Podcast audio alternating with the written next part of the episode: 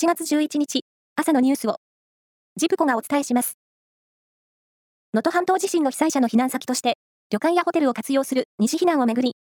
政府が今週中に石川、富山、福井、新潟の4つの県で、合わせて1万人分を確保できる見通しになりました。持病を持つ人や妊婦さん、要介護者、75歳以上の高齢者とその家族を優先させる方向で調整しています。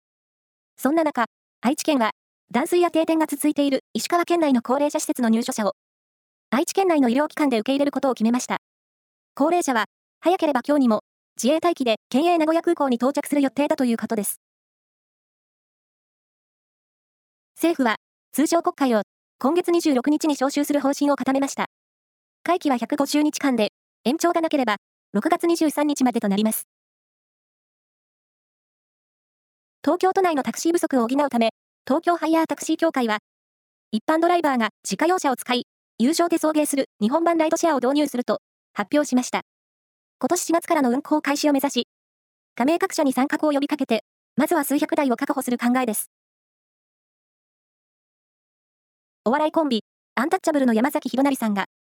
東京都内の交差点で9日に、バイクとの非接触事故を起こしたと、所属事務所が昨日、発表しました。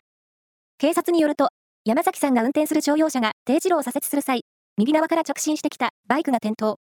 山崎さんは、自分の車が飛び出してしまい、バイクが急ブレーキして転倒したと、自ら110番したとのことです。バイクの男性は軽傷でした。プロ野球 DNA からメジャーリーグへの移籍を目指していた今永翔太投手が、カブスとの契約に合意したと、9日にアメリカの複数のメディアが伝えました。監督によるパワーハラスメントなどの問題が相次ぎ、ガバナンス体制の改善を進めているサッカー JFL の鈴鹿ポイントゲッターズの運営会社は、昨日、新しいチーム名がアトレチコ鈴鹿クラブになったと発表しました。アトレチコとは、ポルトガル語で、スポーツや運動などの意味を持つ言葉だということです。アトレチコ。言いたくなる言葉ではありますね。以上です。